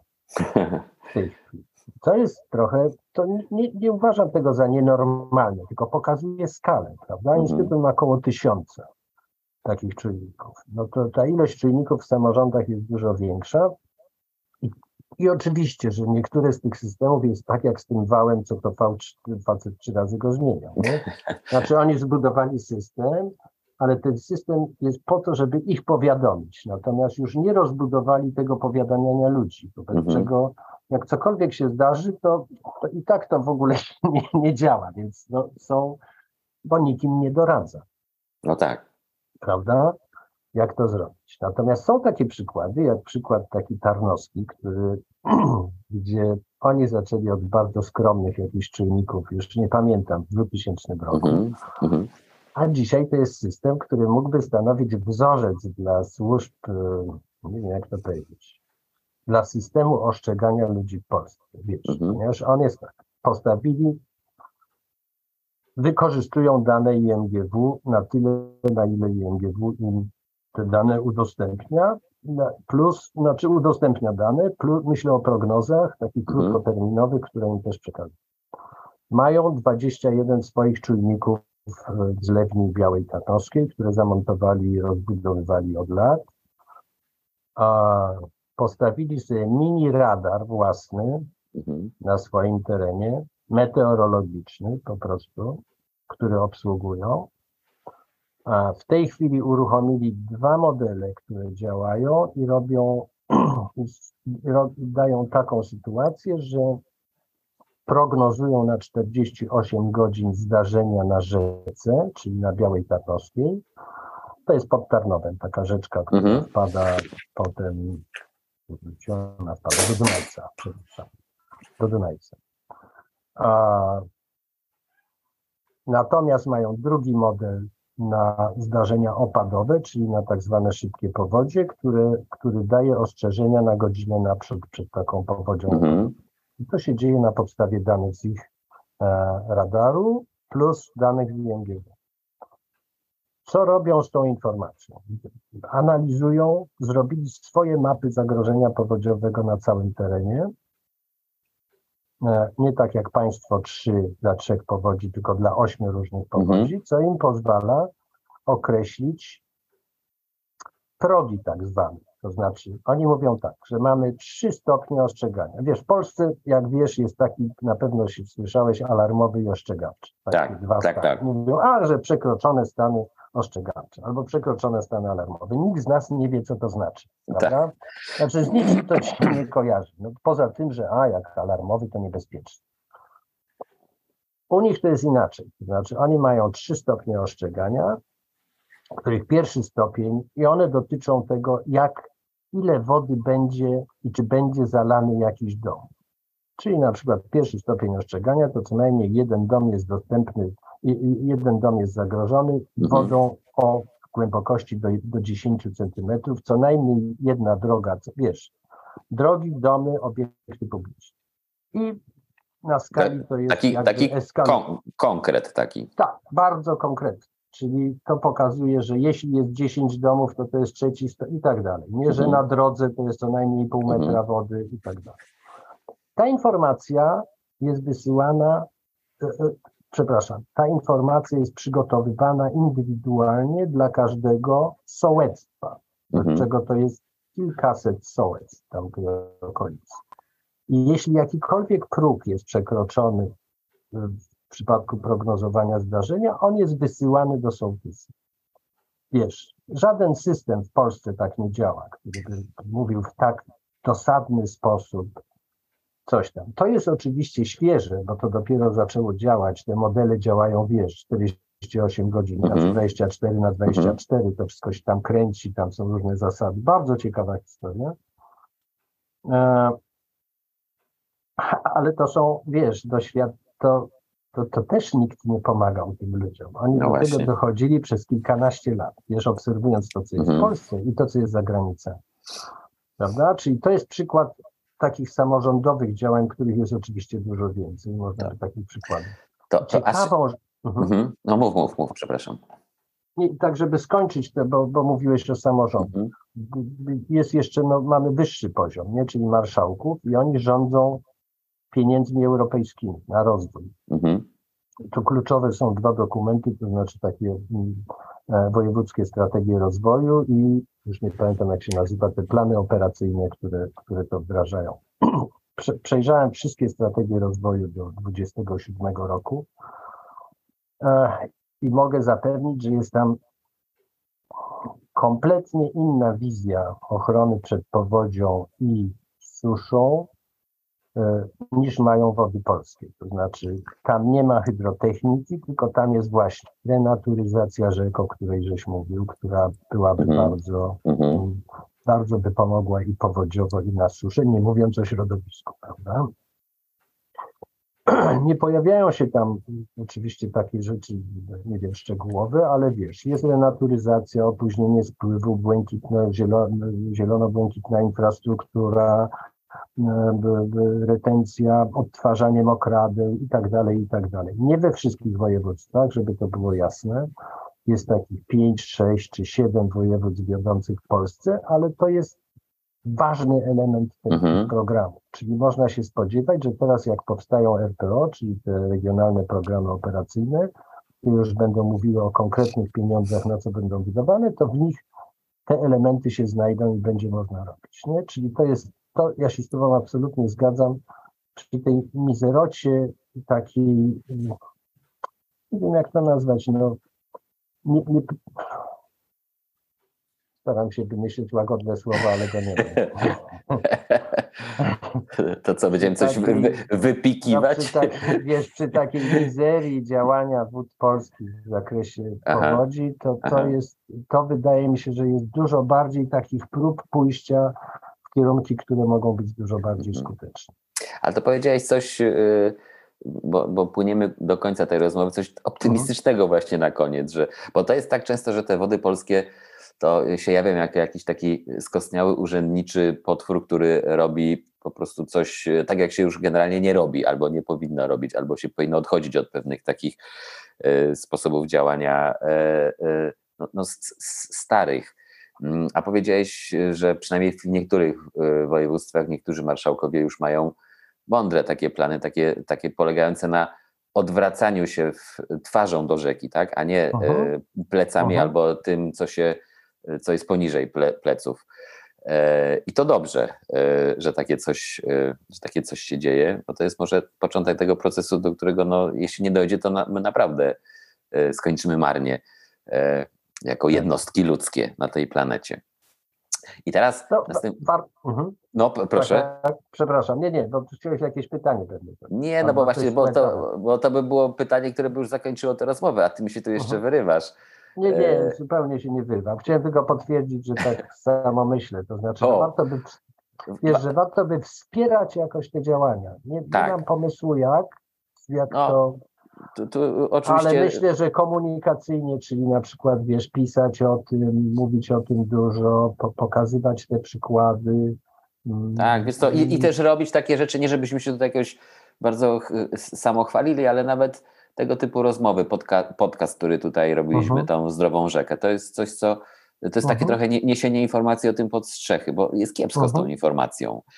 I teraz, uwaga, y, będzie moment taki y, końcowy. Każdego z y, naszych rozmówców, gości naszego podcastu, każdemu zadajemy to samo zadanie na koniec mm, bo traktujemy Was jako, można powiedzieć, rzeczników rzek. No to rzecznik jest po to, żeby coś w imieniu swojego szefa opowiedzieć. Więc teraz Romek Konieczny, którego czynimy e, rzecznikiem rzek, mówi, co by chciała nam, nam powiedzieć rzeka poprzez swojego rzecznika. No proszę.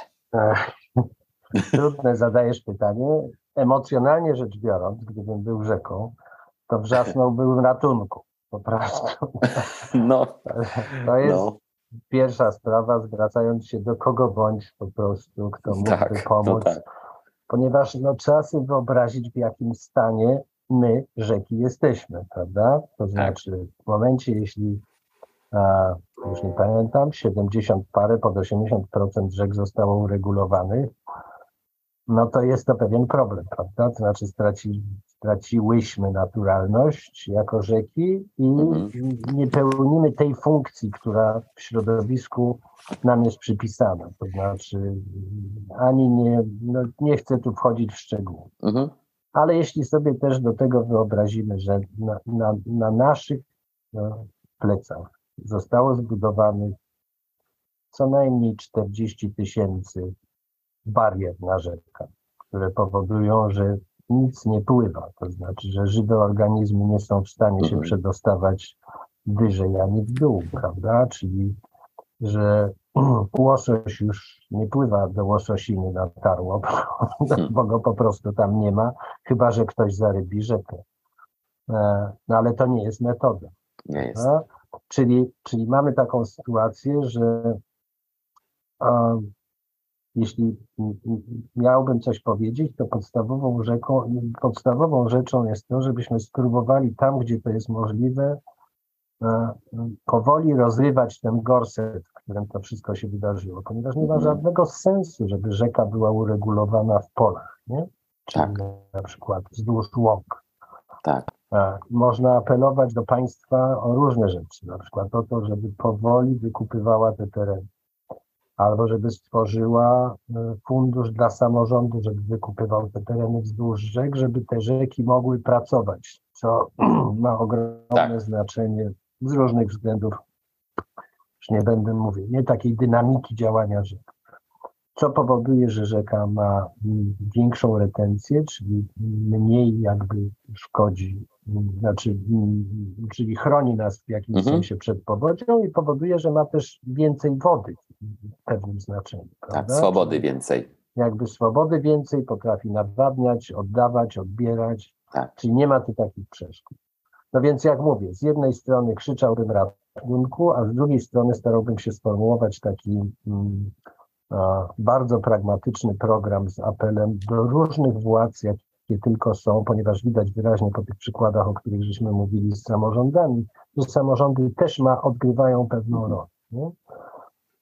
I że, I że mógłbym też do takich ludzi jak ty, czyli reprezentantów ludzi, którzy zajmują się komunikacją w takim szerszym znaczeniu, prawda? Czyli docierają Mhm. do dużej ilości ludzi, mówcie o tym jak najwięcej po prostu, bo, bo ciągle w świadomości ludzi to jest to, co mówię, że powinienem przepraszać jako inżynier, że tłukłem ludziom do głowy, że wały są fajne, a regulacja chroni przed powodzią, co jest kompletnym absurdem.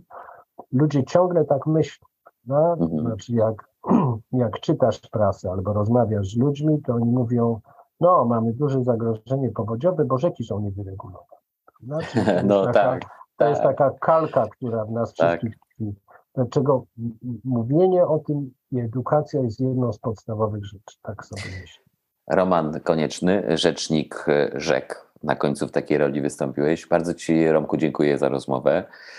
E, I mam nadzieję, że mm, a ten wał na tym zakręcie pod Wawelem nigdy przez Krety nie zostanie na tyle zepsuty, żeby ta woda nam tam na nasz Kraków nie ruszyła. A tam, gdzie wałów e, nie trzeba robić, ani regulacji, to tam nie będziemy robić. I tam urzędnik nie będzie musiał świętować wielkiego sukcesu, że oto właśnie wybetonował kolejny kawał rzeki i staje przy nim dumny i blady do zdjęcia. Bardzo żeby tak, dziękuję i myślę, tak że wszyscy było. powinniśmy się zastanowić, co zrobić, znaczy ja, jaką inną karmę dać urzędnikowi, żeby mógł czuć, że ma sukces w tej Tak. sprawie. Nie, bo urzędnik bez sukcesu to jest taki smutny urzędnik. Więc niech on się cieszy, niech ma sukcesy, ale nie kosztem rzeki. Bardzo Ci dziękuję za rozmowę. Ja również dziękuję. Dzięki, na razie, cześć. Wszystkiego dobrego, dziękuję.